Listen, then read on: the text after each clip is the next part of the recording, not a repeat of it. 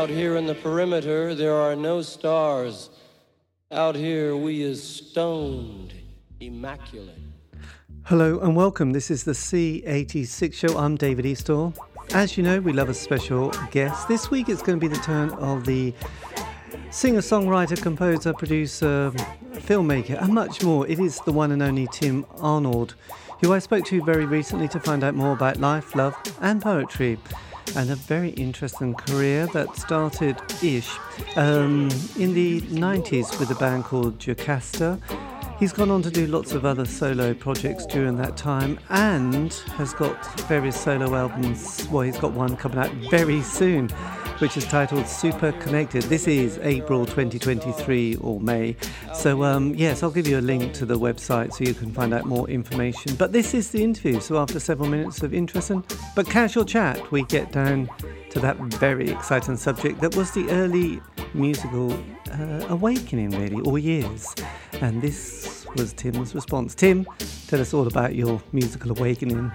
I, I a few. Um, I mean, I think I have I have a Bowie memory, although I did not um, get into uh, Bowie until much later. But it was the first record I remember hearing. Uh, my my brother uh, is ten years older than me, and I remember him putting a, headphones on my head when I was five.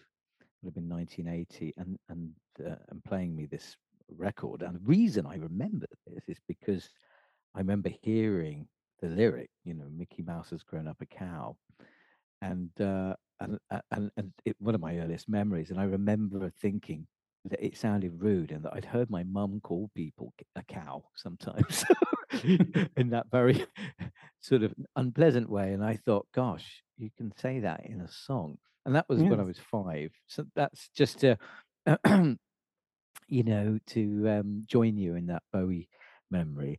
But to be really honest, the the the, the first my mum's a singer, so I grew up with music, and not just music, but because she'd released three albums by the time I was born, so and a lot of singles. So I I grew up thinking that looking at, at, at your mother's face on front of an album cover was a normal thing. so um, probably has something to do with why I um, started pursuing doing the same thing by putting my face on album covers later on. So I listened to Polly Perkins, my mum, um, a lot um, when I was younger. But the one that really made me want to make music was Midge and Ultravox. Right. He was the one, yes. So had you come across Vienna, or was it uh, the slightly later period? Because you would have been still quite young when Vienna came out. Yeah, I I I think I discovered Ultravox just before If I Was. So really just as he was about stepping out to do solo proper. Um, yes. I was I was bought a copy of the collection, which had all the the, the hits and all the singles. You know, everything from well of that incarnation of Ultravox with um, yes. Um, and and I just loves Great Adventure, One Small Day, Lament, Dancing with Tears in My Eyes, obviously, Visions in Blue. This great sort of, I'd, I'd already been brought up listening to a lot of classical music, and suddenly it was like classical music with stuff that sounded, um, you know, cool and electronic, like the stuff I'd seen on television but didn't understand when I was, you know, eight years old. Yeah. and so it was, um, it was, but I think it was his voice really and the melodies. I just never heard a man I'd been used to listening to my mum sing, and uh, who has an extraordinary voice, but also all the female singers that she loved, like Janis Joplin and Barbara Streisand, and you know, I, which I love as well. But I'd not heard a man uh, singing, and uh, you know, I didn't grow up with a man in the house, so apart from my older brother. But yes. um, so yeah, it was it was the first kind of ah father figure kind of i'll i'll take him yeah well absolutely it's interesting because i know that tony and um hunt sales you know who were in you know iggy pop and then the tin machine and various but they had a, a father called soupy sales didn't they soupy, soupy who was a kind of very mm. famous american kind of um entertainer comedian everything yeah. and and they they found it kind of strange that they put the telly on and there was their dad doing all this stuff and um Yeah, so having a showbiz family uh, or parent is quite strange. Did it did it um, help or hinder at all? And and sort of having somebody who was that you know quite well known. Uh, as my, like my mum, Yes, as your mum. uh, um, I looking back on it now, it did help and hinder. Um, uh, because I was, re- you know, uh, I've recently been diagnosed as being on the autistic spectrum disorder, and um, which is a short way of saying well, I've been autistic my whole life without knowing. There's been a lot of reappraising of the past and how Yes. I've navigated life, and and so when I look back on it now, I see that what was brilliant was that my my mother obviously didn't know um, that I was neurodivergent, and she was absolutely encouraging of my music, creativity, writing, poetry, all of these things, um, because she could see I was happy.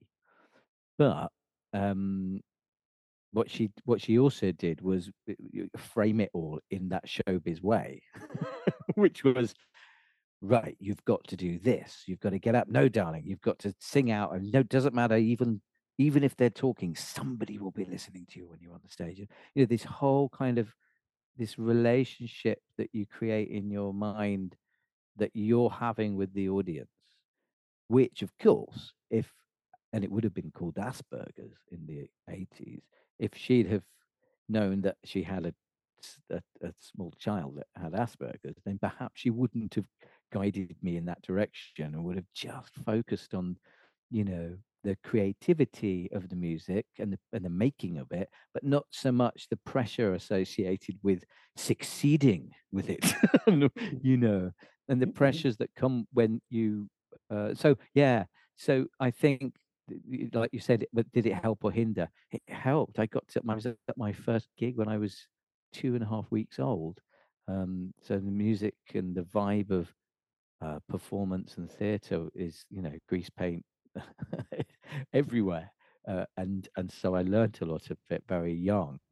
Um, Yes. but I think it the, the, probably the the unhappiest and most difficult parts of my life have also been attached to that, you know, um, which is exciting now because I know about my condition, so I, I can um, I can make different choices and understand what is actually happening in my head when I think about entertaining and creating and all of those things. Yes. God, it's con a complex world, isn't it? And you said you had it's become quite complex, yeah. It's a very complex world, reappraising the past as well, and processing. We love processing as we get older, don't we? But did you Yeah. um did your older did you say you had an older brother who who was quite Yes. influential? That's absolutely 10 years older than me. So, um, so whilst our mother was, you know, she began her career as a windmill girl and came through, you know, the Soho dancing clubs and nude review when she was 15, 16, straight into presenting on Ready Steady Go and and um, and you know living living in Battersea on in a caravan uh, whilst going and dancing with the Beatles, you know, in the early sixties. So she she she brought that old school kind of cross between that period when music hall suddenly started meeting mm, British R and B in the early sixties. You know, music hall was on the way out. Um, but my brother, obviously, he was it was Pink Floyd, Blondie, uh, Kate Bush um, Human League. He was, I was five, he was 15. He was the coolest human being I knew, and and hence him, you know, putting on a, the hunky dory record when when I was Yes, and um having a blast of that. So you're kind of 80s, you were still quite young. Can you remember something like Live Aid? Did that sort of was that on in the house during your sort of when you were about 10, 11? Absolutely, yeah. I was at my brother's um, flat uh, in Crouch End. I think he, he, yeah, he was living there with his girlfriend, And I'd seen the radio times or the TV times. I think it was the radio times. And uh, I'd seen the giant jukebox on the front page and all these names of all these artists. And I'd heard of some of them. And I was nine or 10. Is it 84 or 85? I think it's 85. 85. Yes. Yeah, it's the Aid song that came out in 84, isn't it?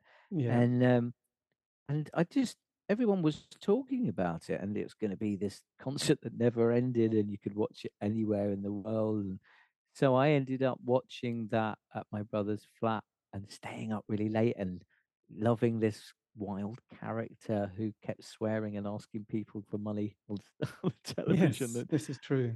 And and of course, it really.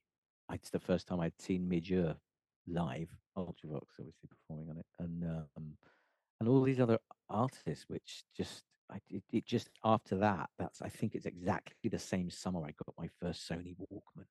Right, you were there, weren't you? Can you remember your first single you bought? Yeah, I do. Adam Ant Goody Two Shoes. Oh, classic with Marco Pirroni. Yes. Yeah, yeah. And I was, uh, I, I, I don't know why I bought that, but I do remember buying it at Harem Records on Fortis Green Road in Muswell Hill, probably Yes. 1982. Yes, that was that's always a big thing, really. Your first record, it's like, you know, it was probably, I don't know, in my day, you'd save up something like 70, 80p, and then you sort of had to make this big commitment, and it was going to be, you know, it's quite an investment. You weren't going to be able to buy another one for at least another few months of scrounging money. So, um, yeah, it's kind of, yeah, I mean, it's it was just one of it's the thing. So, what was your first concert you got dragged to, which wasn't your mum? What watching your mum? Which wasn't my mum. Which wasn't your mum? Um, gosh, I'm trying to think. It might this will this might be a bit of a curveball, um, mm, but I don't think I went to any concerts um, until I was 13. And the one that I was dragged to would have been Clannad at the Right. Albert Hall. Nice. yeah. Did they do? Was that Arthur's theme or something? Were they um, very popular? Harry's, the theme from Harry's game. That's the one. Yes. Well, we all loved Clannad and Enya at that time, didn't we? That was kind of one of those things. Well, I I was hooked on Robin of Sherwood and all things Celtic and the mists of Avalon. I mean, that was I was obsessed with all of that. So what to to go into somewhere like the Albert Hall when I was I think thirteen, and then just the lights went down and this mist appeared on the stage with purple lilac lighting and a woman at a harp. It was just kind of I just thought I'd seen magic happening. Yes. Well, absolutely. I know the first those first moments uh, and seeing people walking onto the stage shuffling. You think it's such a big Yeah. thing for them. It's just another gig, isn't it? But for us, they're kind of magical human beings who have come from some magical yeah. place, not some little dressing room around the back. Yeah, and it and it was funny. You, no one's ever asked me that before, and um, it's made me remember that I've I've got the program from it, and it was obviously my first experience where an adult had taken me and said, "Do you want to get the program? Do you want to get the the cassettes?" And you know, it's like, "Yeah." I was a special treat. I think it was around my my birthday, my Yes. birthday. And were you into, I mean, because during that period, actually, I was obviously 10 years, 11 years old, but there was a kind of a period in the late 80s and then into the 90s. I got very into the world of, I suppose, like hippie new age stuff with ley lines and magic and stone circles and sweat lodges and all that kind of world. I mean, obviously, you're a bit younger. Did you also embrace a certain mysticism at that kind of early period of your life? Well, I mean, I might as well tell you now. I mean, I when I was thirteen and I was living in Spain with my mum. Um, I uh, I joined the Order of Bards, Ovates, and Druids and did their course from abroad. Um, I was absolutely um, and still am uh, passionate about the uh, the Celtic magical and pagan uh, origins of our island. You know, Mm.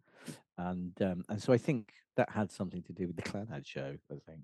Uh, Yes. but yes, I suppose looking back on it now, Enya, Enya's album appeared around '88, didn't it? Her first album, and there seemed to be quite a focus on, uh, as you say, the, the the magical and new age. I, I, was listening to a lot of new age music, um, Windham Hill Records Oh, yes. one label, ECM Records, and so a lot of Jan Garbarek and Oh, uh, my God. And the Hilliard Ensemble. yeah, Absolutely. So if you think about it, I was Ultravox uh, in 86, and by 87, 88, I was I was listening to instrumental new age music and and um, and and learning how to do my own sort of rituals. Yes, absolutely. And did you get into sort of earth energy and ley lines and stuff like that? I did, yeah. Um, because we lived in Spain, uh, I think the thirst for that world was greater. I think if I'd have stayed, if we'd have stayed living in England, uh, then perhaps I wouldn't have developed that, um, you know, um, real passion for uh, these this the earth of that that we live in in England, and um, and so in Spain, I sort of did my own studies. Uh, yeah, age 12, 13 on Glastonbury, Stonehenge, Iona. Um, I got a Cornish dictionary. I do believe I spoke Cornish quite well when I was 12. Nice. Um, and all of these things have sounded strange for many years to people until I've uh, obviously met a lot of other autistic people now. Let's just say, "Oh yeah, standard, it's standard." Just like you know, it's just there's a there's the special interest of not being able to take an interest in something uh, you're either if you're not interested or you know everything about it. So I, you know, I've been like that my whole life. But yeah, that was the thing for me. I was absolutely desperate to move back to England, not just for the music, but for the history and the magical history. Yes. Did you um did you get a new view over Atlantis? Was that John Michell? John Mitchell? No, no, I I, don't I know just remember that. that was one of those key books that a lot of people had, you know, certain publications. The Sun and the Serpent, that was about these people who walked this ley line, the St. Michael's ley line, which went from Cornwall through Avebury, Stonehenge, well, they'd gone to Glastonbury, and then came out at East Anglia somewhere. People, you know, were very keen on those kind I of have to read that, David. I've not heard of it, and um, and of course the late I had a um a, a, a bunch of books on ley lines, and this woman that worked at a theatre in Fuengirola on the Costa del Sol, for some reason, just approached my mother and said, "I know your son's into all the King Arthur legends and the Grail legend. Would he like these books?" And gave my mother about twelve books about Glastonbury and uh, all sorts of um, which really the odds of finding that on the Costa del Sol in 1987 is pretty slim. You know, it's like um, and and the ley line uh, that which just fascinated me. I loved the idea that there were energy lines that we could you know sort of be at one with the earth, and that was what was being taught by the order of, of the Druid order by Philip Carr-Gomm, and I I just yeah I I I I was hook, line, and sinker. And then when I did come back to England, I ended up going to a school that I didn't know until I was there for a year that it was on top of a ley line. Right. you, were vibrating, weren't you? I I think so. Yes, God, it's fascinating, isn't it? But then did you um when you got to sort of the age of 16, did you stay on at sixth form or did you leave and go to college at this stage? No, I never went to. Uh, so it was I left Spain after auditioning for a Rudolf Steiner school. Oh yes, I say auditioning because that was what my mother called it, you know, um, which was uh, an I'd only done because my mother didn't want me to leave. Obviously, I was 13, and but I said I have to go back to England. blah, blah, blah." And so she said, uh, "You find yourself the kind of school that you might like, and then we'll go from there." And I wrote to the Vegetarian Society because I've been vegetarian since I was born, uh, and said, "Can you send me a list of schools where th- you can eat vegetarian food?" Right. this was my main concern at 13. This is true, yes. You don't want to have school liver. No, that's all I was frightened about. I thought, who's going? I can't, you know. Um, anyway, they they wrote back to me with this list of schools, and the, uh, the first one was Rudolf Steiner, and um, and you know, my mother didn't have, she wasn't a, didn't have means. You know, we were sort of working class theatre, which is working class with a lot of secondhand books, basically. you Yes. know.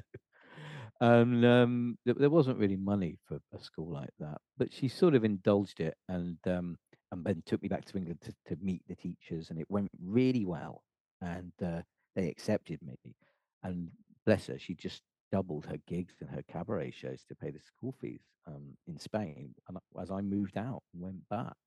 to England, and uh, and and really believe that was a opening up of the two things that were important to me at that age, which was music and then magic. yes. Wow, music and magic. That's nice, actually. But then, as the the the nineties or the eighties finished with, and you mentioned Four AD, and there was like bands like the you know Throw Muses and uh, yes, the Pixies, obviously, and then we had the the Seattle grunge sound. Did you were you starting to sort of pick up on that kind of musical trends and the zeitgeist that was happening at that time? I did. I mean, it was. I arrived uh, with my love of uh, Indian traditional Indian m- music and uh, Mike Oldfield, Tubular Bells, very progressive rock, instrumental, Tangerine Dream, uh, Floyd, Kate Bush, art rock. You know, I, I at 14, I arrived with all of that as my my backup. Mm-hmm. And then the other kids in the class that I was meeting were talking about a whole other scene that I'd never heard. I've been in Spain living in the mountains for four years, you know. So um yeah, I think the wedding present was a band one of the first bands that I was uh I remember hearing about. But it was it was Stone Roses, it was Pixies, uh it was um trying to think the Verve uh, very early on, so uh Suede very early on. So there's I was 17 in 92. So I guess those sort of things were being presented to me by the other kids in the class, and nobody really wanted to hang out with me and listen to, um, you know, um, progressive rock for half an hour with no. incense burning. um, people were the young kids that, that my age were they were cool and they were they seemed to be going to London and going to gigs and uh, and so I changed drastically from the kind of I was a hippie and I suddenly thought, oh, this I need to I need to be more um, edgy. It would appear. Yes. Uh, and then, then of course the Doors film came out in '91, and uh, oh, and was that with Kyle became, MacLachlan? By MacLachlan and, uh, and Val Kilmer, and that and that that sort of sealed it for me. I need to actually be a troublemaker. and so the, the, the whole sort of mm, I don't know mm, hippie ritualist making music on his own in his tiny little uh, converted doghouse in Spain in the mountains. It suddenly turned into I need to lead a revolution and I shall sing while I do it. that's, yeah, that's a good idea. Yes. So you were then sort of on that early cusp of what we now know as Britpop, really, weren't you? Yeah. Yeah. Too young, really. I think the leaders in Britpop were, were, were the, you know, older one. They're 10 years older than me, I think, even. Um, and uh, yeah, I was I got with my first band, uh, Jocasta, when getting signed. I was I was in the young group, super young. Yeah. Yes, you were very. I think with a lot of those bands who went on to do great things in the 90s, I think they were in the audience watching all those other bands like the Primitives and the Mighty Lemon Drops and you know, the yeah. and the Smiths and, you know, and all those. And I think they were like, they took that sound and just cleaned it up a bit. And, um, and suddenly, you know, the music That's Radio One changed as well, didn't it? You know, that became a little bit, they got rid of Simon Bates and DLT and, um, Steve Yeah. I think. And it all I mean, became a little bit more on it. yeah, you mentioned the NME before, David, and, and I think that is a large uh, part of my education in the early 90s. And I think um, I recognized scenes, you know, actual scenes of music and being close to London and then eventually moving into London. I, I did start to feel that I wasn't a scene, and I never have been. I've never been in a scene. And I was the wrong age, you know. But people were talking about Suede being influenced by the Smiths and all this. And I, I'd never heard of the I didn't know because I've been in Spain. You've been in mountains.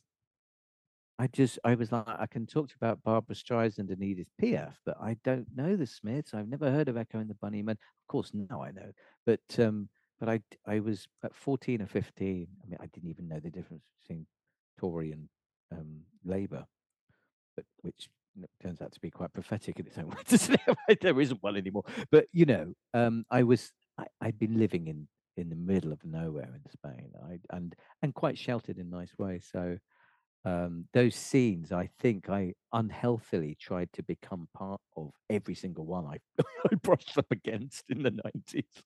Yes.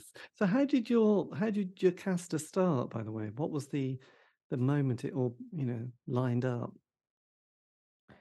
Well, I I was in the Steiner school and had brought started bringing my guitar uh, into school with me and playing in the break time, and um, I became really friendly with um, it, the chap that became the guitarist in Jocasta, Jack, and um, and he and his family were very well. Obviously, I was the kid that didn't really have a lot of family around, so you know, uh, I think a lot of the kids in my class were were quite kind in, in, in a lot of ways and come round and stay at ours or come and have dinner with mum and dad and all that, you know, um, which I'd not done before. Mums and dads were a new thing to me because my mum is gay and, and there, there was just one mum or two sometimes. so suddenly there was a mum and a dad. So I was really uh, not adopted, but just in, included a lot. And so my friendship with Jack became, you know, really tight when you're sort of 14 15 16 you're discovering lots of things for the first time and and uh, and i think the band evolved out of that. We were in the same art classes. We did he chose the name of the band uh, from one of my poems. And uh, and so it was it was like beginning of making a new family for me because i didn't really have my older brother was in, in around but obviously leading his own life at uh, 24 25 uh, so I was um, turning everybody I could find into a new family, I think, and, and that's how the band evolved. I, and I never planned on singing. I just loved writing, hmm and uh, and I used to hide behind my hair when I did first start singing. Anyway, um, and that all sort of happened in Kings Langley and Hemel Hempstead, uh, in those in those parts. That's where dreams In come night, true. yes, absolutely. A great name, isn't it? Hemel Hempstead. Yeah. So so when you got, you know, because you got interest in the record label uh, company quite quickly, didn't you? Sony. Yeah, um, they weren't the first label that got interested. Uh, so, uh, One Little Indian were the were the the label that really took interest, and um, Was that they Derek? Was it Derek? Derek Birkett. Yeah, Derek Yeah. Birkett, who I think I I was on, I've only been sort of not wined and dined, but but taken out by a record company. I don't know half a dozen times in my life, and and that was the greatest uh, uh, occasion of being taken out by uh, a director of a record company because he's vegetarian as well. Vegetarian punk, you know. Yes, uh, and it was Derek Birkett took me to I think the Atlantic Bar in in Soho, uh, off off Soho, Piccadilly rather, and uh, in ninety four ninety five, and we had the most beautiful vegetarian meal. And I was nineteen, you know, it was like wow. And he was telling me stories about Björk and uh, and uh, all those fabulous bands that were. Was he in a flux of Pink Indians? Wasn't he? Was that That's right. Yeah. Yes.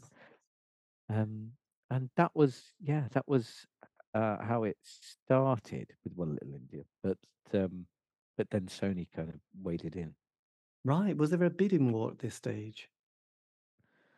Um, it wasn't like that. I think I, I have photographic memory. So obviously, independent record labels reach out to the major labels for certain territories. As I recall, One Little Indian were trying to do a deal with Epic, which is Sony, uh, for Europe, but it hadn't come together. And then I was convinced by management that wow, we should just go with Sony because they're interested anyway.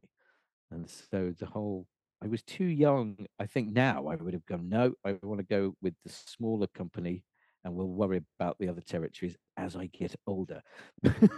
Yes. but there was, a, I, I, I just trusted everyone that was there and, you know, that's what they thought was the best option. So, yeah, it wasn't so much a bidding war that um, Sony just had so much power that they they brought each other's labels to the showcases, and then we just ended up going with them, I suppose. My God, that's so impressive. And did you, you know, get the album because you released several singles? Go was the first one, then Change Me. Did it all start to the sound, of the band? Did that come together quite quickly at that stage? Um, I think there were. I. It's kind of hard. It's kind of difficult to see where the sound came from, but I. I think. I think we were full. The sound was fully formed before any record companies were interested. We had a thing going on uh, with the guitar. Um, it was like Smashing Pumpkins, but with a British edge. And I don't think there were many bands doing that. Feeder were the closest, Right. but they didn't quite have. I was sort of singing in a Ray Davies way, but with a Smashing Pumpkins kind of uh, engine behind the song. Um, and so that and that was pretty much there in the original demos. So yeah, uh, I mean it, it it was a proper band.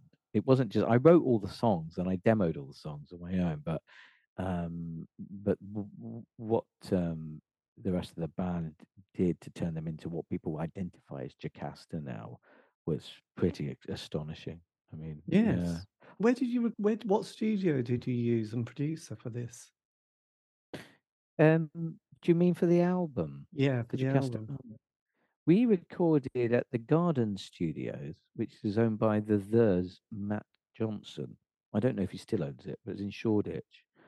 Um, and it was a, a, a basement studio, which was incredible with some amazing rooms. And um, uh, Bruce Lampcov, who did a lot of the, the records, including Dusk, which is one of my favorites.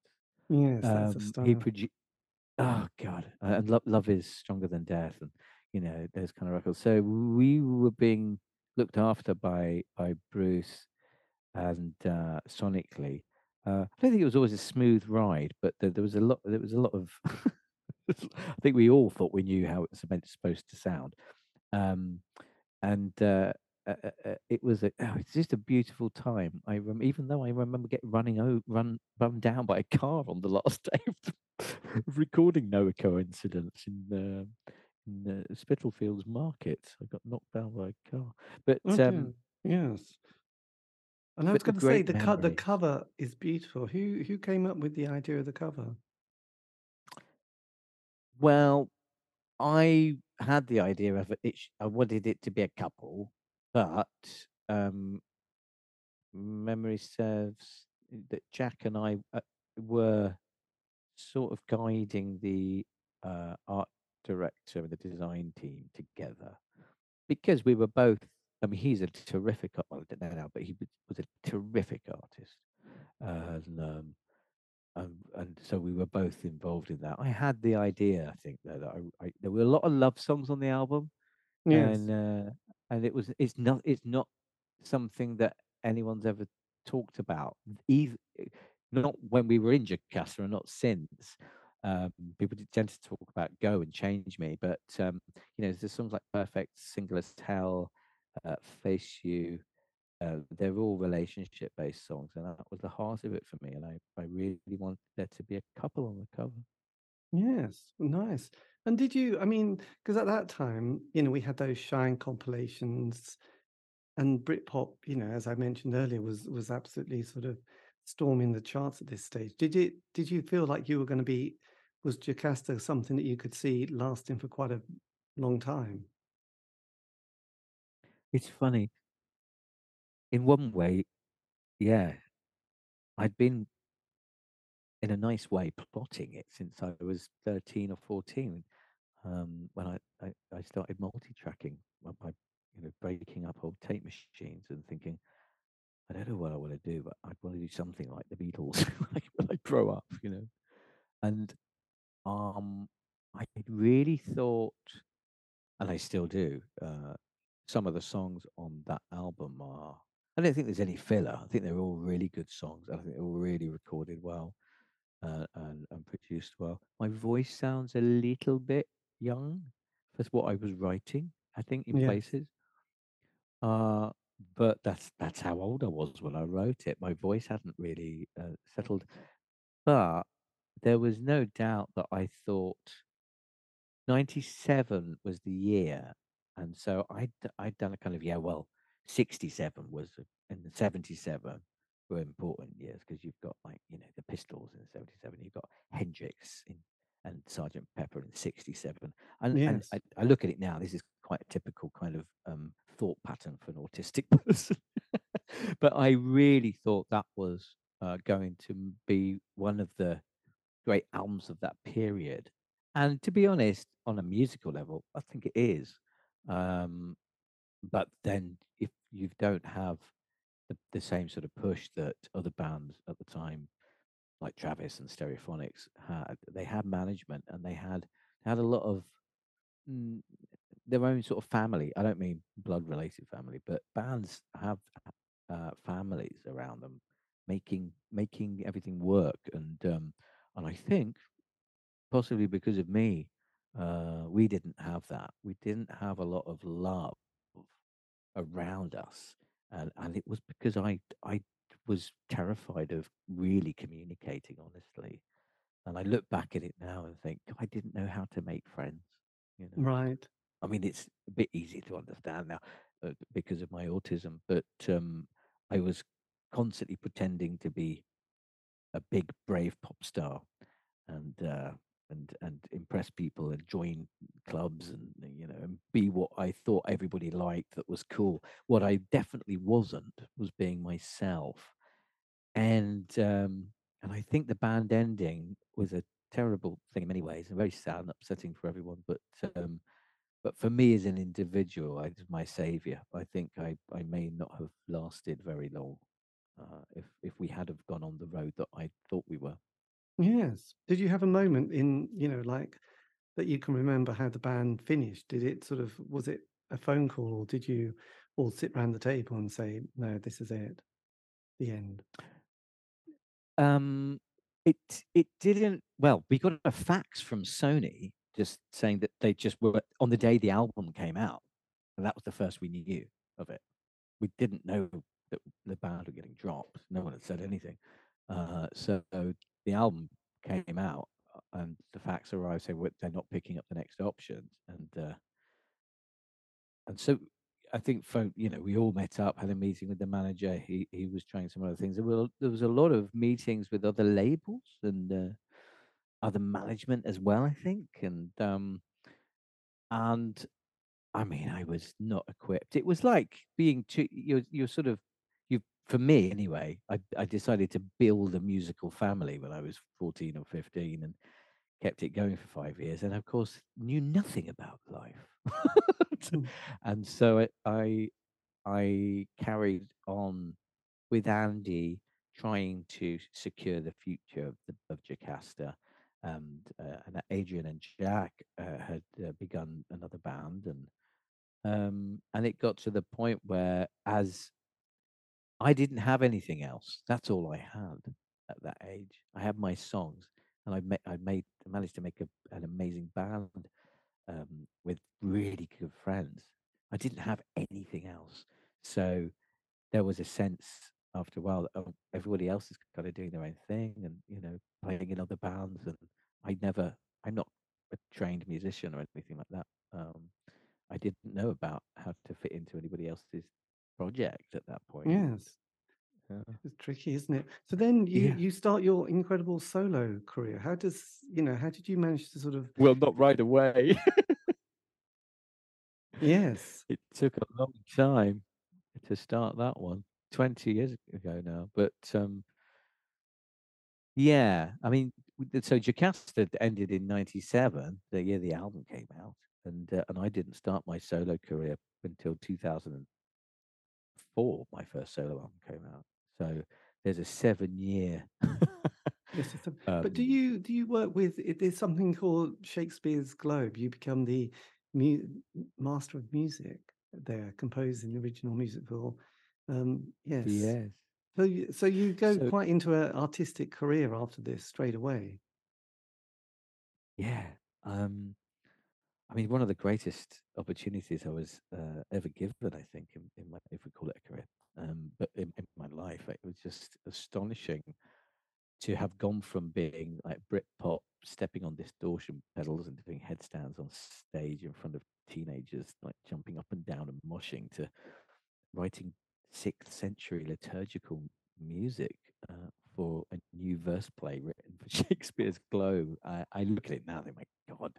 Um, I mean, I'm known for being quite versatile, but I and I think I've always thought it's a recent thing, but uh, but clearly not. Yeah, that's quite weird. It's weird they didn't get someone like was it Katharine Blake who was in Miranda Sex Garden and then and Mediaeval Baebes because I mean that's kind of her field, isn't it? So how did you manage to get that gig? That's quite un- unbelievable. well, I um by '98, uh, I was in a, a relationship um uh, with a young lady whose parents were involved in running the Globe, Juliet Rylance, and um and so her parents, um, Mark Rylance and, and um, Claire Van Kampen, and they were really so supportive of me having what they, I think, uh, recognise as being quite talented, uh, but also having just lost my band as well. Um, and the director of a play had said to them they were looking for something that was a kind of Glastonbury festival kind of progressive rock, maybe um, feel some of the plays. So of course they they just thought, well, let's him up for it. Uh, but I wasn't given it. Um, I had to kind of uh, what's demo some things Yes. uh, for the director. Uh, and he and he just uh, Tim Carroll, uh, is, you know, extraordinary uh, director, who's done a lot of opera uh, as well. And um, and then he he he just uh, he said yes, and I, and I I I just kind of thought that was the most amazing thing. And of course, it would it also brought me back momentarily. I didn't stick with it, but to, to that whole world of um, the magic. You know, Yes. Shakespeare's such a magical terrain, and um, and Shakespeare's globe itself is you know is built up on this beautiful ancient sacred geometry, which I was learning about at that time um, through Mark and Claire and Juliet, and it was just uh, an an amazing time. But I wasn't I wasn't well, and I was still uh, um, you know uh, using stimulants and going through addiction. Uh, not anybody knew, and so it wasn't something that I was able to mm, start start a new career with. Um, which I, I don't now, but I, over the years I, I regretted enormously that I just didn't see how lucky I was with that. Yes. But then you had an in, you know, just as we survived the Millennium Bug in 2000, you start another band, don't you? And you go into Rockfield Studios, which is one of those famous places that we love watching Gosh, you know your stuff. yeah. Yes, I started a band called Spear Shaker, of Yes. course. I was um I was very, very um, what's the word? Um anointed by um the, the mysteries of Shakespeare, thanks to working at the Globe. And so yeah, I started a band called Spear Shaker while I was still published by V2. And um and we had an amazing recording, a couple of recording sessions as I recall at Rockfield. Yeah, and some And of those songs did, ended up later on um, a subsequent album of mine called so did you stay there as a residential few nights and worked there and uh, recorded there? Absolutely, yeah, And what's your what was your take from that experience? Was it fun? Did you um enjoy the countryside? Enjoy the farmers? I loved it actually, and Simon Dawson, who is uh, was the producer and and very close. Um, is it Monnow Valley? It's called Monnow Valley. Is that is? Yeah, it might have been. um, and he he uh, took me out for a few days before my own before the band came and um, got got to know the the area a little bit, and I just it was really good for me um, to get out of London actually, but I um, I didn't really think I had any problems then, certainly with addiction. I wasn't aware that how much of a problem it was, but uh, I loved being there, and I loved being at that piano that Bohemian Rhapsody was recorded on. Yes, know, this is true. You could uh, enjoy Freddie really Freddie's matter. energy through the. Yeah, I just it was it was very magical. Um, and looking at it now and thinking, gosh, yeah, I recorded at Rockfield. I forget about that sometimes. Oh God, no! You should definitely remember that one. Then you know, a few years later, you go to Thailand, don't you? With is this? Did you realize that you really needed to get? Did you get to a crossroads in your life at this stage? I did, but that's me saying it with 20 years hindsight, benefit of hindsight. I, I, at the time, I, I didn't, I, I had no idea what, what was happening in my life. I don't think. Uh, I think it was too busy doing stuff. I think we all are to a degree when we're quite young. Not we just we're not we're not taking stock at that time. But no, we're not um, taking stock. Terror disaster. We're not think and we're not thinking about the, the you know um, perhaps our insensitivities to other people and our and our um, lack of self selflessness. You know, I won't say being I was selfish, but I was, uh, I, I, yeah, I was I was locked inside. I couldn't remember I was still a 27 year old undiagnosed uh, autistic as well. Uh, how the hell I've managed to get through until I'm 47 without knowing, I've no idea. But um, it was a crossroads, and the crossroads was very much to do with um, my addiction um, to to not just drugs, but um, uh, a lack of. I was addicted to not not loving myself, really. You know, and that sounds terribly new age and hippie hippie in some ways, but I think it's it's true. We, we you can you can tell when somebody loves themselves uh, healthily or whether they're sort of forgetting to give themselves love. And I, I completely forgotten. I'd, you know, the band had confirmed it by sort of all disappearing. I thought, well, well, if they don't like me, they're probably not worth liking. Right. And then the record, the record company had disappeared, and that was like, oh, well, that's obviously I don't. There's no reason for me to be nice to myself if they're not going to be. So all that's what I was saying before about these um, these the framing that my mother had put up, which was you'll be able to get a record deal. Was the same thing as in my head when I was very young. Was thinking that means I'll be okay and uh, I matter. Um, and uh, it took a long time for that to go, but um, yeah, I was given the opportunity to go to Thailand to a monastery who were known for making music out of nature. And the person that um, positioned that journey to me knew about my deep love for magic. And, and that was a very magical person in my life who suggested I go to that monastery. And so um, it was a good trick, really, because I just I just thought, well, I've never been to Thailand. You know, I think I was still a bit uh, cavalier at yes. that point. But of course, when I got there, it, it really it hit me in the face with the, the the, the physical, mental, and spiritual sides of detox and rehabilitation began. And there's something that, of course, I'm still on. I don't think anybody who embraces uh, any form of rehabilitation or detox ever gives that practice up.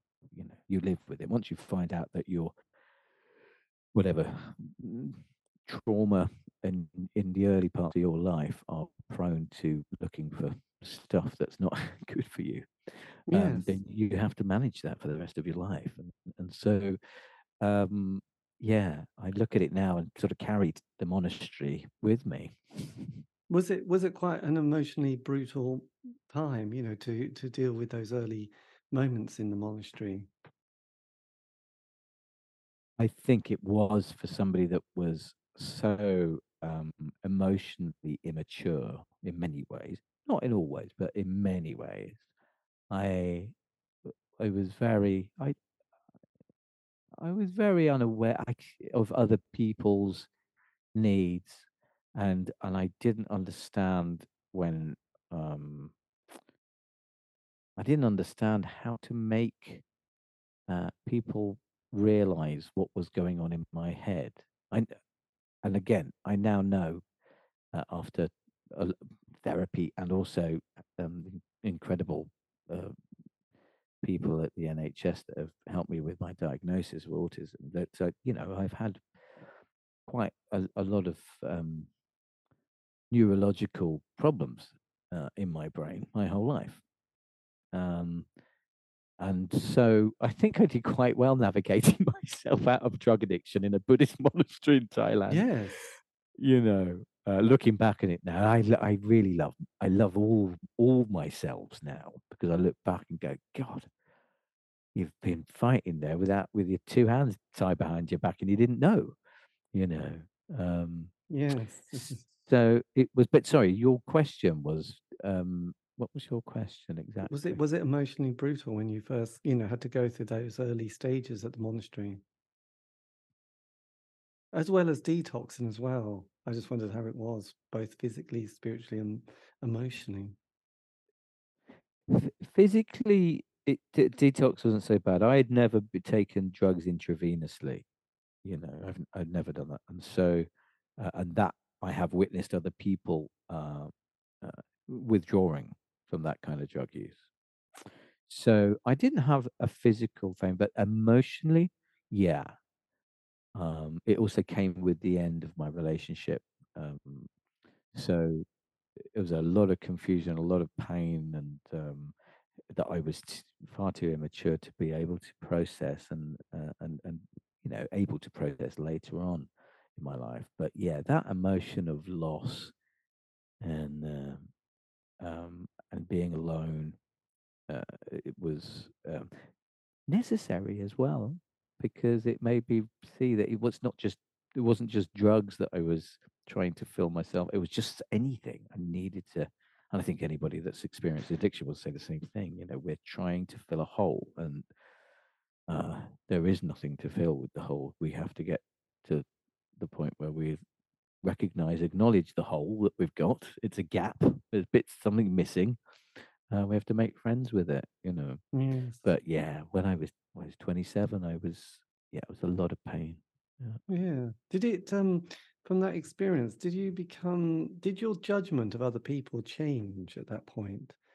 Because we, when we're younger, we we surprisingly judgmental. Even when we get a bit older, I just wondered because you were talking about filling that hole with some something, and some people fill it with it's you know I know this mm, it's not already good to say bad, good and bad things, but sometimes people turn to stuff which you realize isn't good, and then we judge them. But then we realize that we also fill those spaces with something that might not be quite so destructive, but we we realize that we can also be get quite um, I suppose judgmental on what people have chosen, but we don't know why they've chosen it.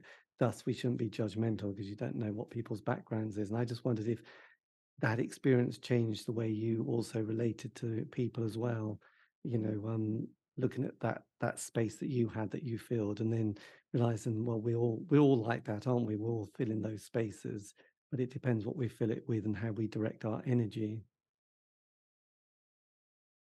Yeah i don't think at that point i had come out of myself quite enough to think about others uh, at all, if I'm honest. Um, I've had to learn. I started doing that properly. I don't know, only in the last ten years.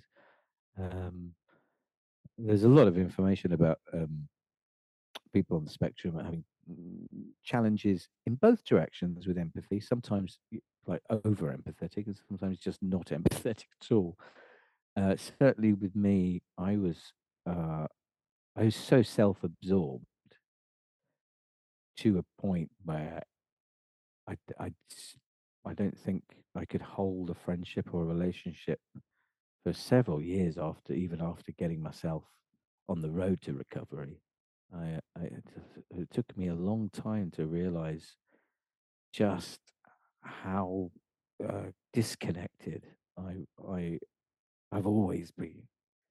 Not unhappy, but really completely disconnected, and of course learnt how to um, mask in front of people so that I could fit in and um, and and not really be my genuine, authentic self.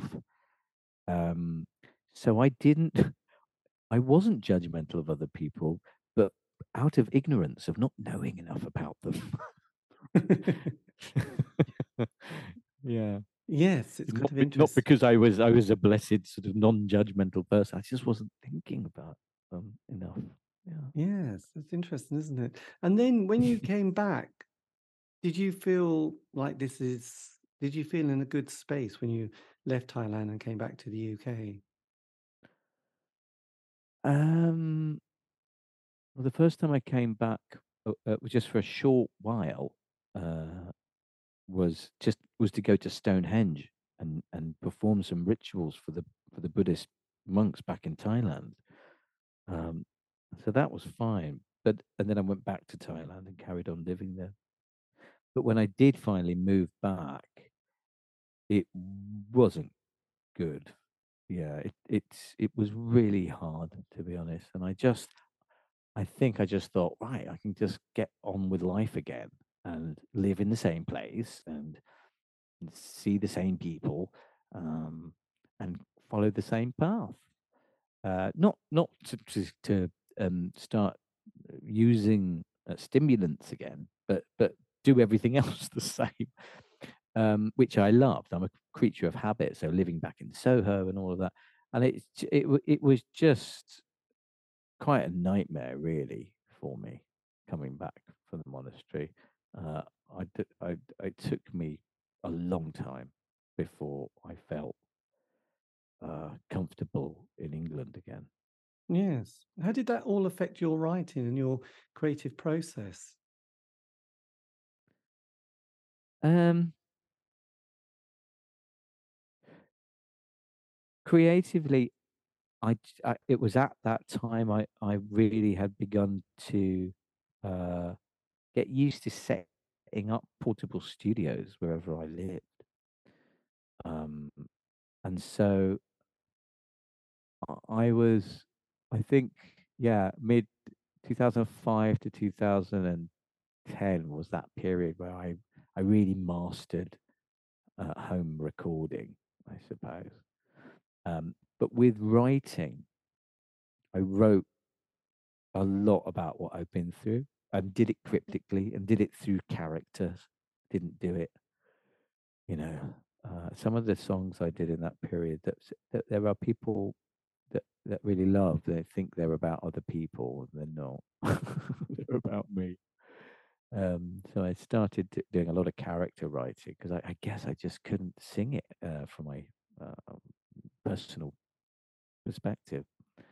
Um, theatrically, I think it was good. It was it's a good thing, uh, but um, yeah, it it it sh- it shaped it shaped the way I've worked ever since. I think, and being in the monastery did. I was asked as a kind of weird Buddhist practice uh, by the wise abbot of the monastery to write 10 songs a day for a month. You know, this kind of stuff. Mm. Uh, he would tell me to go away to my room and, and do things like that. Why did you, when you came back from that, go into this kind of the the Soho boho kind of culture, the the um, the Colony Room and Muriel Belcher and you know Francis Bacon and Jeffrey Bernard and these kind of praised but debauched kind of characters? Mhm. It's funny. I mean, I'm uh, uh, quite a few people uh, associate me with that, and uh, because because I've done three different albums about Soho, and uh, um, but it was when I look back at it, like you mentioned the colony room. I remember this is the good and bad thing about having a photographic memory. I remember being in my flat at number four Brewer Street with a copy of Time Out, and I was lying on my bed, and I opened it up, and suddenly there was all these photographs of a building uh, that was all green. The walls were green, the door was green, and it said the colony room. And uh, it was I can't remember the name of the journalist, but um, it's about this fabulous place full of history and and it talks about Muriel Belcher and and uh, Michael Wojas and um, the, the Jeffrey Bernard. And I realized it was two streets away from my flat where I was living. I've never owned a property in my life. I I, I was living on the housing benefit in Soho, as I had most of my life in Soho. And um, and I thought I'm just going to go there and ask them. I want to be part of that. And at the time, I just for years, but this is before my diagnosis. I just thought because I'm like my mother, and I just I love people, and I go out and I want to make friends, and I and I like I like get involved in things. Look at it now and go, no, no, you're desperate to connect not desperate out of sadness. It's it is really quite a normal thing for an autistic person to want to connect. We don't want to have small talk. I've never had small talk with anybody in my life. It's like, you know, I can't. I can't do it. I have to have a good conversation with somebody.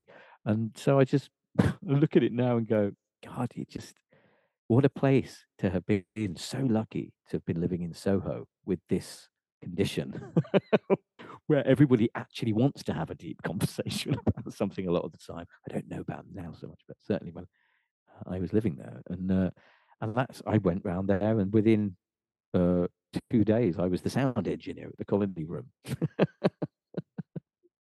yes, yeah, that's amazing, and you meet a huge array of people you start to collaborate and work with at this stage as well. So it does things. The stars do seem to line up for you at this point, don't they? I think they do. Yeah, it was around that time, 2005, 2006, and Jocasta wasn't ancient history so much that some people, uh, whether they were running venues or something like that, uh, were, were oh right, yeah, of course. So I'd be able to get a gig because I've never had, you know, management or an agent or any of those sort of things. So I was doing everything myself. Um, and it was yeah, it was it was it was good, and my partner at the time was really encouraging of me being able to set up my own label, which I did, and that was starting to become possible in a DIY way, 2005, 2006, because of the internet, you know. Yes. Um, that was a really exciting time. Um, I met Jonathan Hill, the violinist, who's my, my best friend in the world. He's played violin on all my records. Um, and that, of course, I'd missed being, you know, with a big record label who, who provided me with the London Symphony Orchestra when I was 19. And suddenly I'm with one violinist who can play everything and I know how to track it now, you know. Yes. So, yeah, it was, that was a really, uh, once I'd finally got it myself together being back in Soho and thought, I, I want to try this again, but without the, you know, bad behavior, let's call it. Yes, it's it's kind of interesting. But then you you do you meet Lindsay Kemp, the great mime artist and dancer, don't you? How did this kind of um, collaboration and relationship develop? Well, that's uh, um, many years later, but um, when I was in Jocasta, uh, I was really excited about the idea of working with Lindsay Kemp, and I was uh, 20. And I remembered going to Sony and talking to the video commissioner and saying, I've got a great idea for the video for the next single, Change Me. And uh, I want to work with this mime artist, Lindsay Kemp, to which everybody at Sony just kind of laughed. And, uh, I just thought, what's what's the problem? And they were like, no, no, no, no, we need to work with this director you, we, we need you to work with him because of this reason. And, you know, it's a system. I didn't know that then. I know now. It's like any other sort of corporate system. Um, I took 21, 22 years before I would work with Lindsay Kemp. I never met him. And, uh, and it was living in Soho in 2013 that I Googled him and saw that he was living in Italy. And so I'd started thinking, maybe I could work with him. Uh, maybe it could happen because I've done a lot independently by that point. Yes. And then Bowie died. Uh, it's 2016, right? And I got the feeling then people that I have learnt from are older and are going. And if Bowie's gone, I never got the chance to meet him or work with him.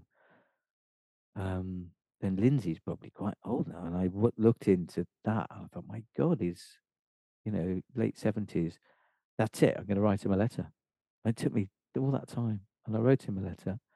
And it turned out that he'd been listening to my songs about Soho for years already. Oh, wow. I was I was amazed because he was still just this mm, otherworldly genius artist you know I had to I had to whenever I thought about him I had to stop doing everything else. And, you know when I wrote the letter to him I was just like yeah, no I can't do that now I've got to I'm writing this. Um, you know he was so important in my head already, and then he just said let's get together and do something. So had it been, you know, listening to people like Kate Bush and David Bowie mentioning him that that that sort of he came onto your radar, or was it some other way? Kate Bush, right? hundred percent Kate Bush. I bought a book by Fred Vermerel or Vermerel uh, called The Secret Life of Kate Bush uh, in when I was twelve, and that had a lot of uh, information about her um, interest in Balinese theatre Gurdjieff and Ouspensky and um, and the Balinese theatre stuff that then talk, talked about her being taught by Lindsay Kemp. And when I first read about Lindsay Kemp, I thought it was a woman. I mean, this is I was writing, uh, reading this when I was twelve, and uh, and I just thought, who is she? Who is Lindsay Kemp? And then the name kept coming up again and again. Yes. And then when I was seventeen, my older brother, who works in film, was working on Kate Bush's film, the uh, the uh, the cross the line and the curve, uh, for the Red Shoes film, and um, and Lindsay was in it. I didn't meet him, but apparently I was on set uh, and having a look just for one day, and so I think without realizing he's always been there, you know, somewhere close, and then we got together in 2016 finally. Right. Were you recording your album I Am For You at that stage as well? I was. I've been recording it since 2015. Yeah. I generally overlap my albums. So the Soho Hobo came out in 2015, but I had already been working on I Am For You into I think even before that in 2014. Had you put was the Soho Boho was it Soho but yeah, Soho Hobo. Hobo, not boho. Hobo, Um, yeah. did was that the the kind of closing of that sort of chapter for you at that that sort of 2015 that kind of episode or chapter? In a way, it was. It's when I moved out of Soho. I didn't intentionally. It wasn't like kind of Bowie. That's it. I'm killing Soho Hobo. like he did with Ziggy Stardust. It was. It wasn't an intentional thing. It was.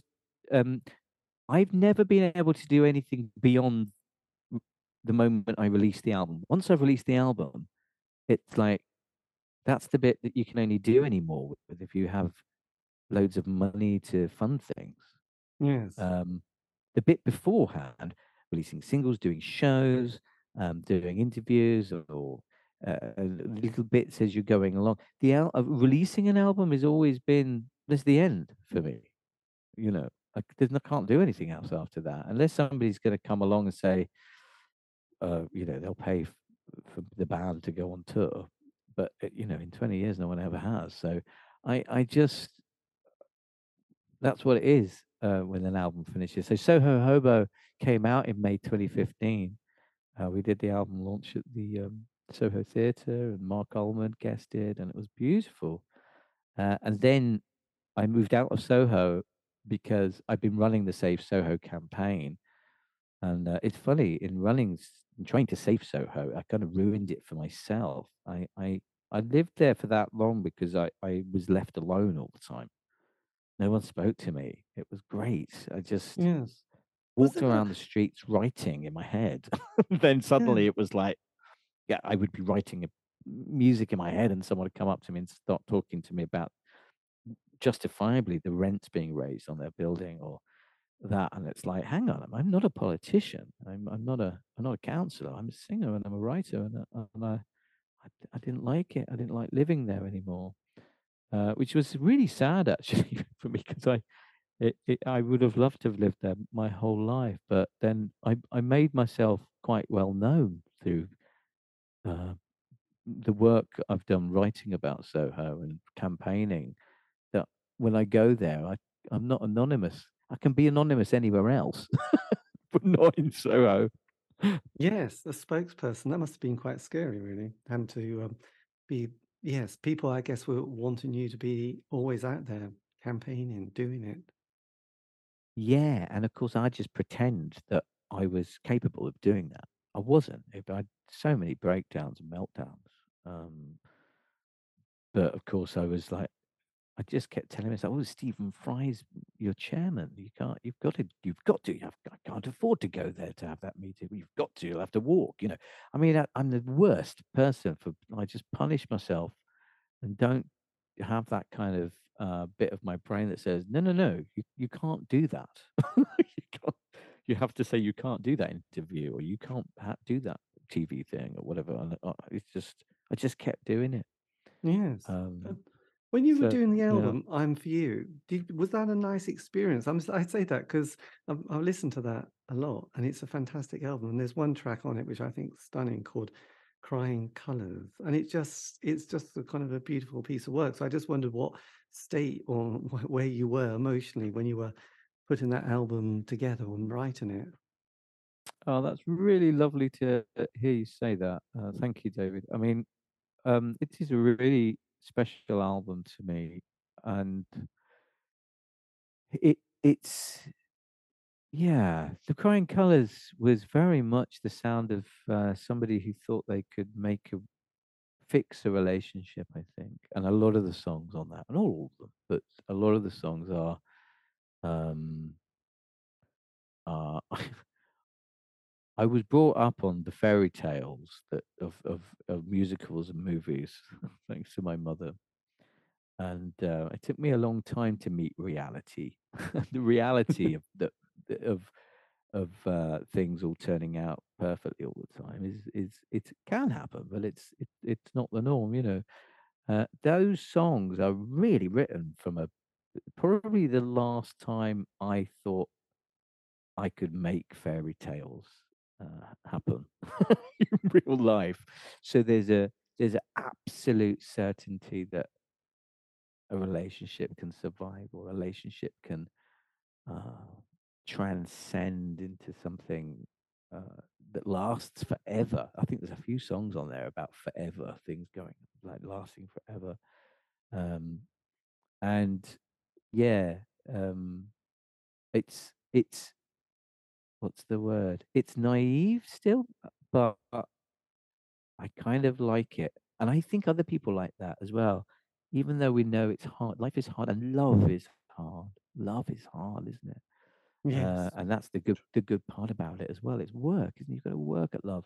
Um, and it's I, I love that album because it, it's but mostly about a relationship, but it finishes with universal love, with my song "What Love Would Want."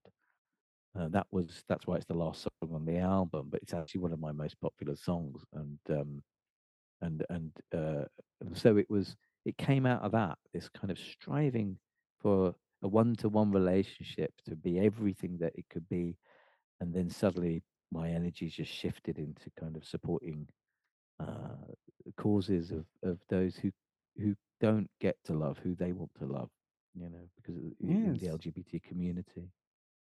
That was the 'cause it beginning, I think, of empathy for me. it's Yeah. a yes, it's it's it's very it's one there is a theme, isn't there? But you do say love will not hurt, so, um on it on it as well, and, um, Won't Fail You as well. So, um, there's a there's a lot of commitment on that album.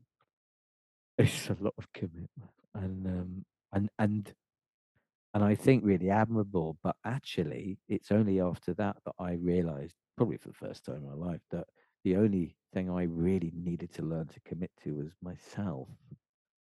you know, I'm doing a lot of loving uh, in other directions as a distraction. I think we do that, don't we? we, do, it's hard to love ourselves and take care of ourselves and um, and be good, be good Yes. friends to ourselves, and and, and, and we distract ourselves from doing that by focusing on oh, all ki- you know, family or partners or you know work, all kinds of stuff. Well, I suppose the stories we tell each ourselves in those moments when we're on our own are quite powerful and quite interesting. And so it's interesting when you, you know, you're so one can be so critical of oneself. Just you know, those those kind of the language, you know, to describe yourself. Oh, I'm always messing up, or I'm always failing, or no one loves me. It's kind of it's just reinforcing something which you Yeah, one day have to stop and go. Mm, perhaps, perhaps I should stop saying things like that to myself. it's interesting. It's interesting you mentioned that song uh, "Won't Fail You" because I I hear that now and think, yeah, I I that's that's very me um, to to to promise to people, and I don't let people down. Oh, I haven't done for a long time, and I don't like letting people down. But it's myself that I'm is is the, at the expense always of letting myself down. Yeah, and so there's a hard one to get your head round, I think. But excuse me, um, that album is I I do love that record, and I made it with Nick Southwood, who um who's a really dear friend and has been there for me uh, through a lot, and was there for me through that end of a relationship and making that album. Yeah, he he produced that with me. But where did you go from Soho? Where did you then sort of find yourself living? Well, I went back to childhood. I mean, I, I you know I lived in Muswell Hill until I was eight. and uh, it's always been a place that that's where I lived with my sort of my version one of what family was, which was me, my mum, and my brother. And um, so when Soho became uh, too difficult for me to stay in, I just thought that hasn't changed. Muswell Hill hasn't changed, and it looks the same. And um, there are a few people up there and I found somewhere which looked that I could rent that was really unusual, and I only really like unusual places to live in. Um, and um, and so yeah, uh, that and it was it's actually on the road where my um, primary school is. so I literally went yeah from being in Frith Street, surrounded by you know taxi drivers, um, prostitutes, drug dealers, and you know, and all the artists and the wonderful things, but uh, straight into kind of Nappy Valley, young families uh, beginning their families, and and that's when I started beginning my family, uh, which was me and my sort of inner child. That this this person that at that point I'd realised oh, there's a bit of me younger that hasn't been nurtured and um, a bit too late for parents to do it. I better do it myself. And I think not, it wasn't as straightforward as that in my head at the time, but it kind of was on a heart level. I was going back, back to, back to fixing myself uh, at a, at a deeper level than I have ever had done before. I think. Did you did you have therapy at that stage? Not at that stage. I was still very much running the whole Save Soho campaign, and we were making a film and and all of that. Uh, but getting away from Soho and suddenly being in leafy North London, and with memories of a more innocent me, you know, as a child, was just making me softer and I I think I did that on purpose. I needed to soften soften up. You know, I've been so hard, uh, I, and I think living in Soho uh, anyway, that it's a really tough place. And and to be honest, when I when I go back into Soho, I I really harden up. for my partner Kate always, as I think she mentions, I I start looking like I've got some armor on when I get in there. Yes. It's funny. Um, yes. It's um yes, so you you have to you have to sort of yeah. It's interesting, isn't it, where you suddenly have to take a few deep breaths and you know channel the spirit of Rocky or Bruce Lee or something. yes, just to- yeah. yeah, I part know. of part of it came from Britpop. I think part of it came from uh, Soho. You know, just this like tough exterior. Did you? I mean, you never sort of fell out of love with creating and, and music because obviously, with that, you know, the album that we just mentioned, you then sort of do a trilogy of classical albums with Jonathan Hill, don't you? So obviously, Mm. you're able to roll on. It, does having that focus is that incredibly important. You never waver and think, oh, "I've just had enough of this whole business."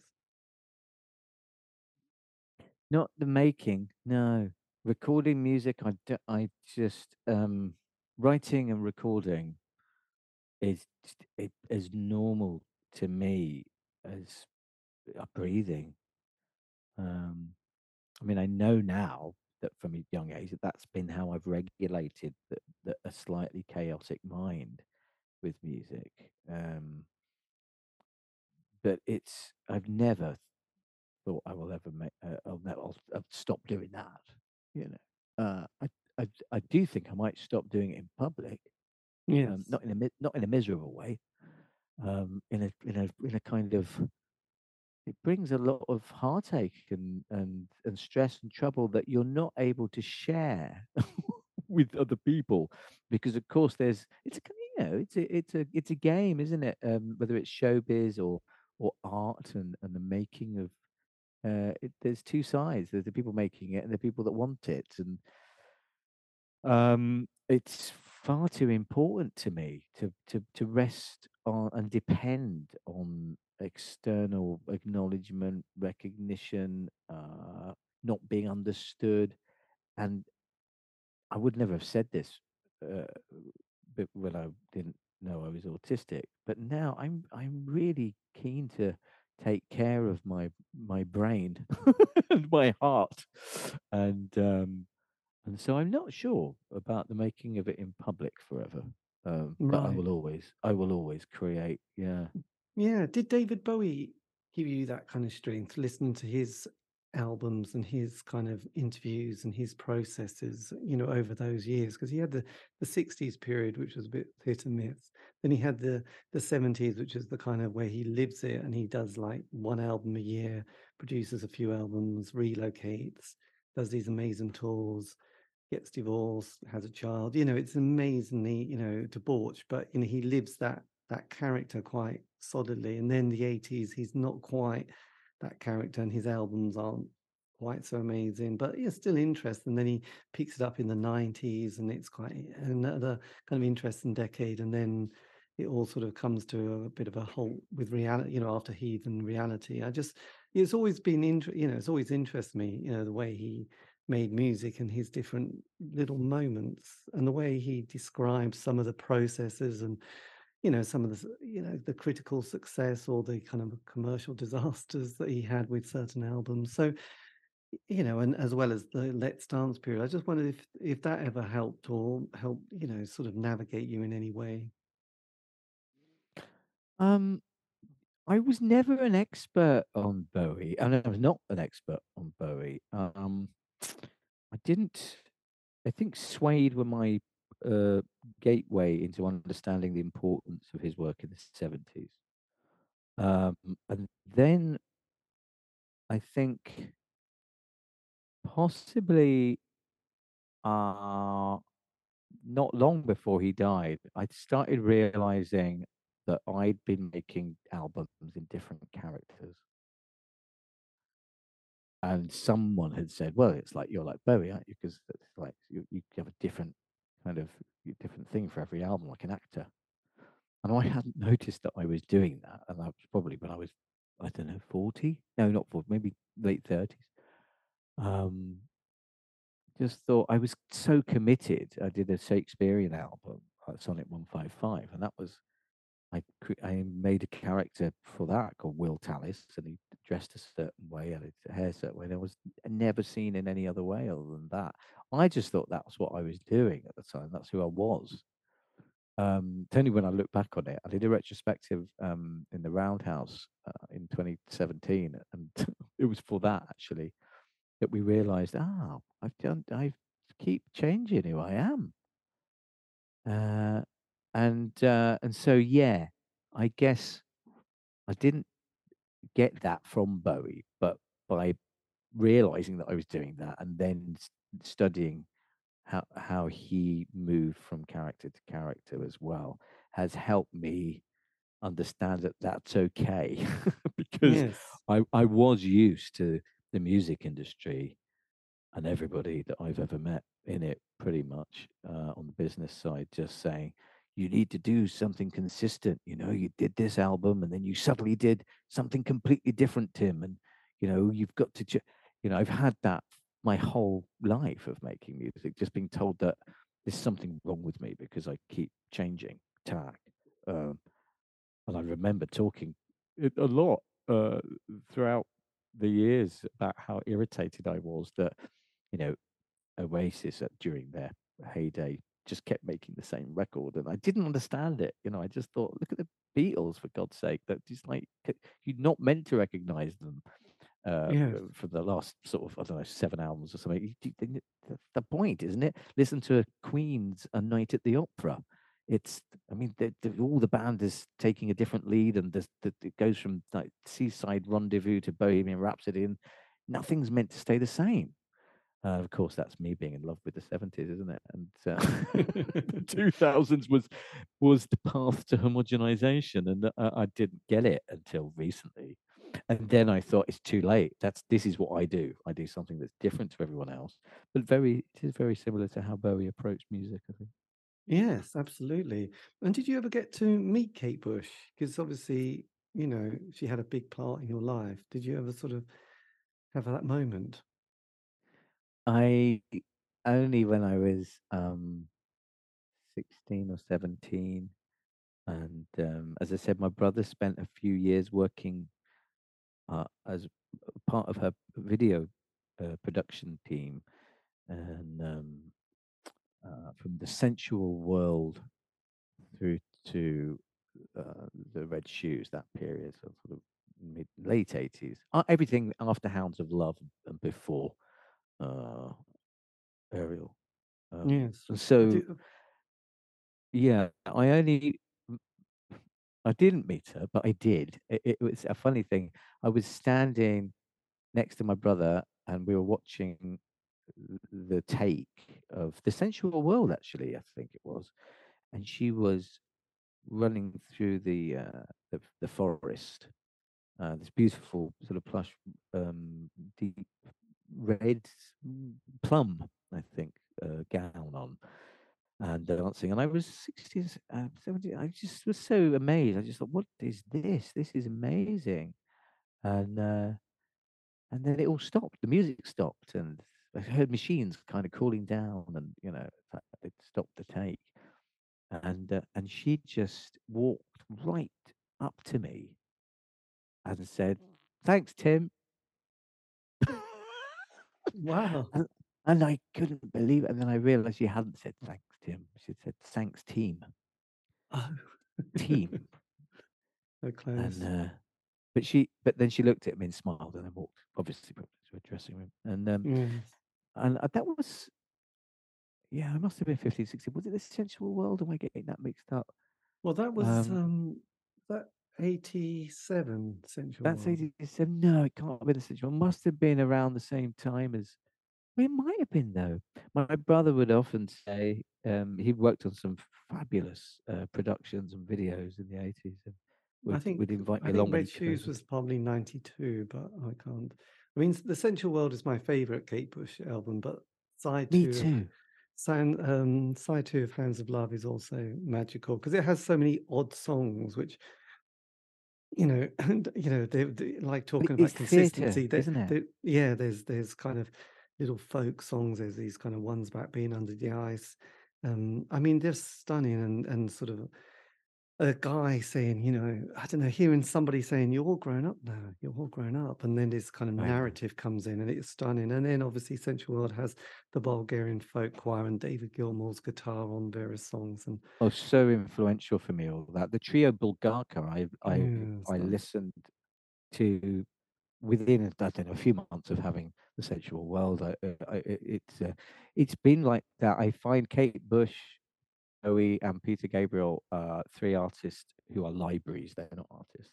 They're just libraries of, of not just what they uh, they are bringing uh, as artists, but everything else that they've introduced many of us to. I think it's extraordinary. Yes, well, there's a kind of a song which is on Sensual World where she sings all the things we sh- should have said, but we didn't, all the things we should have done, but we didn't. That's kind of, you know, that's where you Uh, just go, yeah, yeah, it's that's this woman's work. Yes. Yeah, So, it's just a yes. beautiful album, and the strings that really taught me. In fact, my I mean, my latest single is very influenced by uh, Heads We're Dancing in particular. Mick Karn's bass playing was something that I became obsessed with uh, when I started making Super Connected. Mm. Um, not not particularly from the Japan period, but you know uh, the, the the stuff that she he did on uh, Sensual World as well, just extraordinary. Well, he did, um, was there a song called Boy and also Heartbeat as well? I think that was Yeah. Carnell, David Sylvian, those singles that suddenly Mm. came out were just stunning. They were just the most amazing.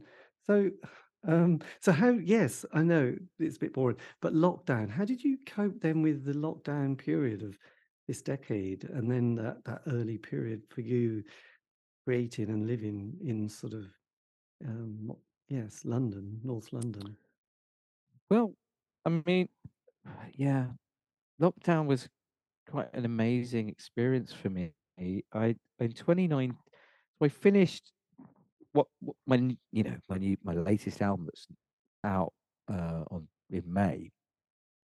I finished recording that in 2018, and then I did the project with Lindsay Kemp um, in Manchester. What Love Would Want, and then he passed away, and uh, and I was in a bit of a state about my album because I didn't. I, I wanted to release it, but then I suddenly realised it's such a heavy concept album, and I just thought nobody, nobody's going to get this. And so I started writing a film script for it. And of course, I've been brought up with The Wall and and Kate Bush's feature length film for for the Red Shoes. And Yes. So I just, even without budget or money or anything, uh, I just thought, well, I'll, I'll do that. um, and I, and it, it was only, I only decided to do that when I was in Rome um, at Lindsay Kemp's funeral, and uh, uh, I went. I was invited to sing at the funeral, and um, and it felt like, yeah, I could make a silent movie because he was the silent poet, you know. So I thought, in in dedication to him, he taught me a lot, uh, and uh, so this is 2018 and so I came back to England, finished writing the movie script, and then in 2019 made it. And I, um, I had cast actors mostly that I knew uh, to do this concept album, and uh, in uh, uh, on screen um, in a drama that I'd written for the, all every single song, and um, and then I ended up having to play one of the parts. I didn't want to do, but then thought, like Bowie said, you know, if if you feel outside of your comfort zone, you're probably in the right place. Yes. I was like, yeah, I really don't want to act because then I thought, this is it. This is my Barbra Streisand moment. I've written the songs, I've recorded the songs, I've written the film script, I'm directing the film, and I'm now going to feature in it as an actor as well. it was just like I didn't. This was not the plan, and yet he, he says. Um, and uh, anyway, I the actress that I was playing the partner of uh, on screen with uh, um, Kate Alderton. Um, she and I got to know each other really well, and um, in the in the in the big day that we had acting together, we had two scenes. One of them was having a massive fight, and then about two hours later, we had to do a really beautiful making up scene. and so we did the gamut of a relationship at its worst and its best within the space of one day shooting. And, um, and in real life, we've been together ever since. Blimey, it's it's just such a great moment, isn't it? How does he It's a, it was incredible, yeah. And and and the magical part about it was that I'd sort of written that as a as a bit of a prayer in in the album, Uh, most of the album is is written in, in characters uh, from different characters' perspectives, characters with mental health disorders, and um, uh, but there was one bit I sm- smuggled in, which was that oh, it, a little bit of the essence of "I Am for You," but still, I still believe in love that things will be okay. So in this really kind of tormented album, there's this moment where it, it might everything might be okay and you know the guy gets the girl. And it's that we're going gone back to the fairy tale. And sure enough that that, that became real. And we've been together ever since and she's the most important person in my life. Well yeah, um, absolutely.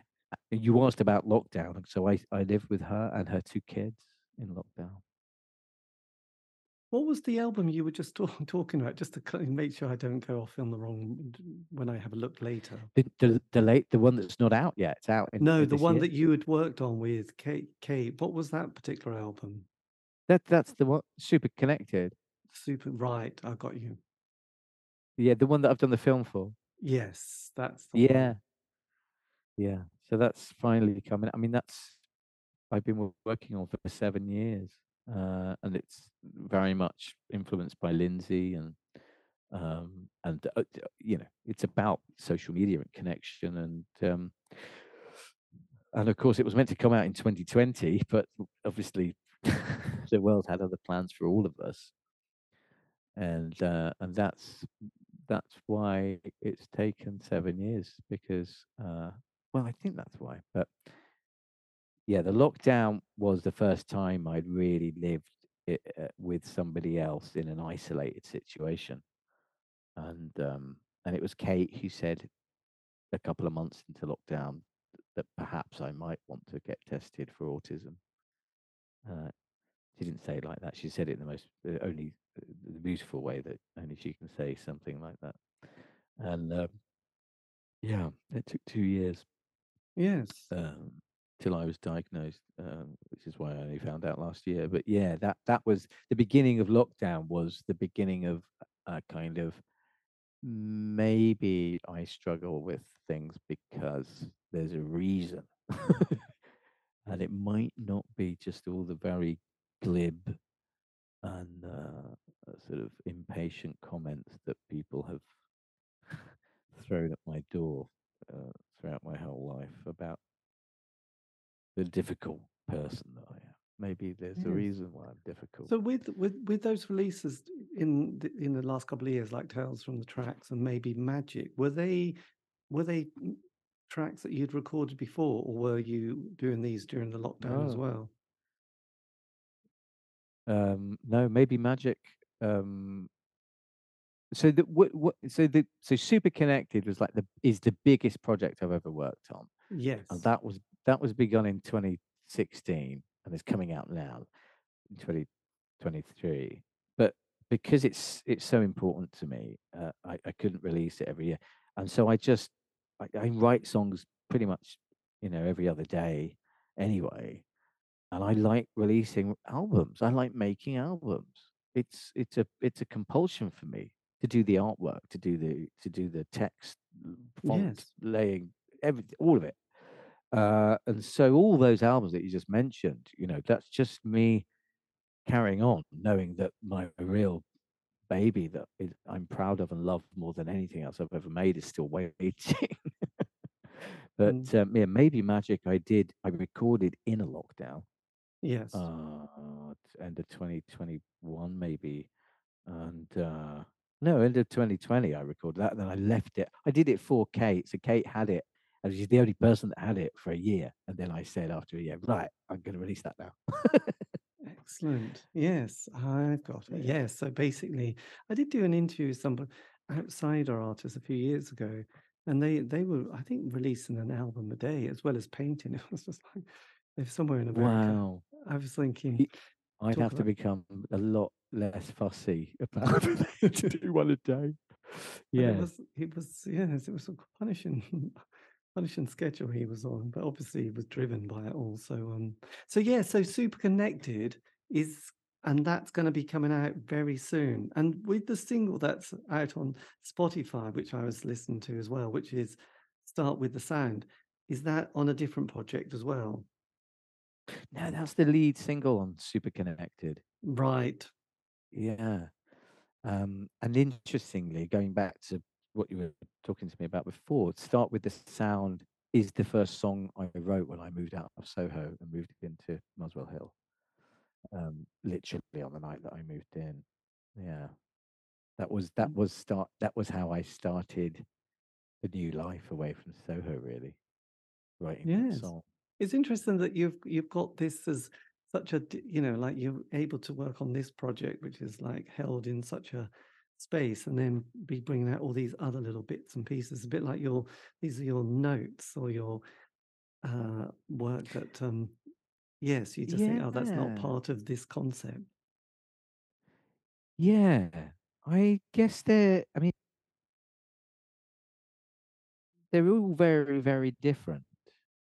And it's because when I get interested in something, I get interested in it in a very in-depth, in detailed, wide way. Um, maybe magic was absolutely I had space in my heart for um, the new age acoustic music that I was listening to as a kid uh, by Michael Hedges, and um, uh, and I I wanted to make a record that sounded like that. So that's what it was. What I was writing about the lyrics were all a lot of songs about um, Kate and I when we met, and um, but then a lot of songs about um, you, you know um, authors uh, that I've been reading and ideas and philosophies that I discovered and just been writing the notes down and thinking the whole time I'll get round to that at some point. But I've got Super Connect to deal with, which is like you know mixing songs, film editing, and well, this yeah, it's a world. It's like a universe, uh, and Right. uh, but then every time it's like, well, I can't release that yet. I thought, well, I've got to release something. It's a compulsion to be to get it out of me, and I think that's probably why um, relationships with people and friends and colleagues are often quite difficult because I've got so much that I have to share. I now know this to be quite normal for an autistic person. It's called info dumping, um, and that's why um, it, it- it's it's easy to get me to speak in interviews as well because it's all there already. Yes. Just yes. So with Maybe Magic, songs like The Spectrum of Love, Shine Your Light, Opening Doors, is that all very much part of your experience of autism? Were you were you kind of connecting with that those kind of ideas at the same time? no, I didn't know then. No, I was only I hadn't uh, 20, 20 no, I didn't I think I'd only 4 months. I was I'd been I'd applied and made the application for a diagnosis at that point. So I didn't I hadn't even started studying it. It was only maybe a year before I was diagnosed that I started really thinking I should study this now because I'd had a few assessments and it was looking likely. Um, Yes. Amazing. But no, that was um, Alan Watts. Uh, reading Alan Watts was the spectrum of love, and um, and getting uh, and, and Robert Anton Wilson, uh, these great human beings that just uh, think differently, and it was making me think differently. So no, I it wasn't. I autism wasn't really on my mind at that point, but it was definitely sort of starting to pulse through me from somewhere deep inside. Yeah. Yes. Did it I mean, because it's kind of an interesting bit of timing, isn't it? With super super connected, then having your diagnosis. Did it feel like the project shifted during that time when you realized some of the the answers to some of the kind of questions you had about your life? Super connected is, I think, one of the most magical uh, projects I've done, the most magical project, and and I believe it's got its own energy, and I and I also believe it's as close as I've ever got to personifying my music. And when I say that, music I think of as a friend that I've had since I was born, and that we began playing with each other when I was 10, 11, 12 years old, you know. What super connected is is uh, that friend coming into its own and growing arms and legs and saying, Right. I'm I'm I'm here now and I've got stuff I want to do as well as you. We know that you've had things to do, Tim, but I and it and it feels like what it wanted to do was show me that I I have this condition because when I started working on Super Connected, I was in a I suppose a very uh typical writer mode. I hmm thought I need to write about something I care about. I need to write something that I have experienced and uh, and, and write in different characters. And I I really did study a lot about um, different mental health disorders, and and thought. And, and whilst observing how many families find it difficult to communicate without their devices, Mm. and so I wrote s- all these songs from these different perspectives, like an actor, you know, taking on different roles, and um, and thinking I was probably quite clever doing Yes. and and and wasn't it good that I I don't have a disorder and that I can I can serve people that do have it and so the, it g- I kind of got this slightly aloof position at the very beginning not in a bad way but like well there's nothing wrong with me so I will you know, or nothing unusual about me so I will uh, I will speak for those that can't speak about their problems. Just look at it now and and and think God, he had no idea.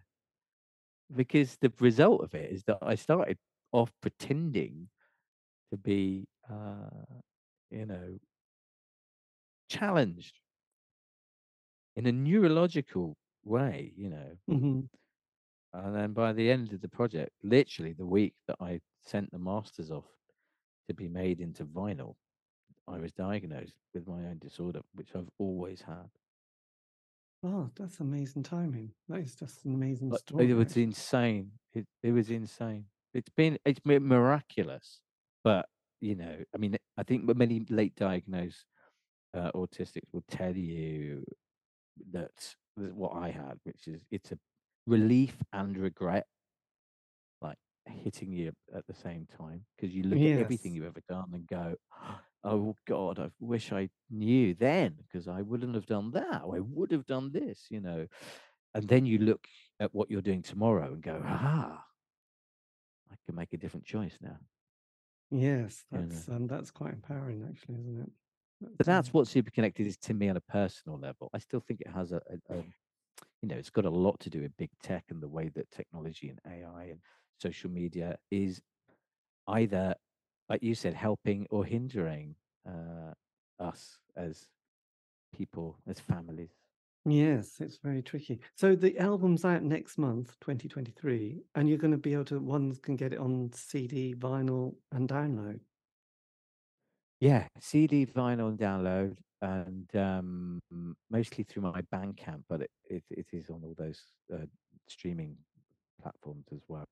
Apart from Fantastic. a- apart from Apple, it's not going to be on Apple yet.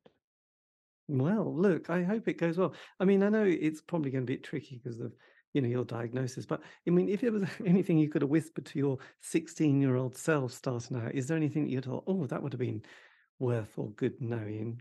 I mean, yes, I don't know if there was any life's lessons that you think, yeah, that was that was really something I've learned, which I'd love to have been able to tell myself before before they went out into old adulthood. Hmm. You mean go back to ti- time travel and t- go and say something to my younger Yes, go, blimey, don't, yes, do this or don't do that, and take up your, Um. Well, I don't really regret my life uh, in in the final analysis of things. Um, and uh, so I, I that you know to go back and say something would change things. I yes, this is true. I wouldn't want to change things. On on uh, on the other hand, um, I could have I could have possibly ended up with um, I, I don't know. I I I might go back and and tell myself as a younger person to spend a bit more time with my mother. Yes. I think when I was younger, and and and and my other mum as well, who helped bring me up, her part, her, one of her first partners. I think that's the only thing I think I uh, that. Well, I look back, I don't I don't regret things, but I I look back and go, you can't get that back when you get older. You know, they get older and you start losing your your your parents and and Yes. this and life is busy for you, but for, for them in one way internally, and for you because you're whatever in your forties or your fifties, and, and life is busy, isn't it? And I think, gosh, I did a lot of there were a lot of times I could have spent more with my mom when I was younger. So I'll probably go back and say, do you know what? Go just take up her on the offer and go and see her. Yes, I think that's probably yes, that's the one thing that I would have um yeah, I think that's it really, isn't it? You know, don't waste your Everything else, warts and all, all the mistakes, all the upsets of hurting others, hurting myself, I can see how it all makes sense in a way. Um, I don't think I don't think you can you can adjust that really. And also I think someone when I said something like, you know, regretting these but you made the best choice or decision at the time with what you had. And that was it. You didn't think you were making a bad choice at that time. You you were making the best, but obviously now you're hopefully a little bit, you know, wise and you've learned some more lessons and you're very sober about everything. So, so you probably don't, you know, make those kind of patterns. The the mistakes that become patterns are quite interesting because then you realize actually I'm not a victim. I'm I'm choosing to do things and that's leading to that consequence. So I need to take a bit more responsibility and then make a choice and then the outcome will be slightly different. Well, will be massively different. So um, yes, that's true. That's Yeah. what I've learned. yes. Yeah, no, I think it's right. I think you, you we it's it's all about accepting everything. Accepting our our strengths and our weaknesses, and and being okay with both. You know, uh, being okay with with the joy, being okay with the pain. You know, these are the things that that we are. I don't think there's a strive. I, am at that stage where there's there's not a striving anymore to be uh, in a perfect life. I just I just want to explore all the emotions and and thoughts, however traumatic or blissful they might be. I want to explore them fully with who I am. Yes. Um, and uh, now that I know a bit more about who I am. This is true. And that, dear listener, is the end of the interview. I know you thought it was never going to end, but it does eventually. Um, a massive thank you to Tim um, Arnold for giving me the time for that interview.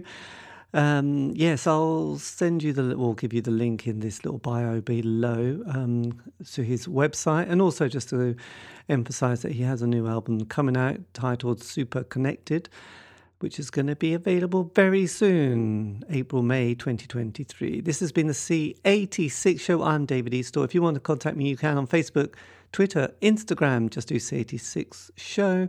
All these interviews have been archived. Aren't you lucky? You can find those on Spotify, iTunes, Podbean. It's true. Have a great week. Stay safe.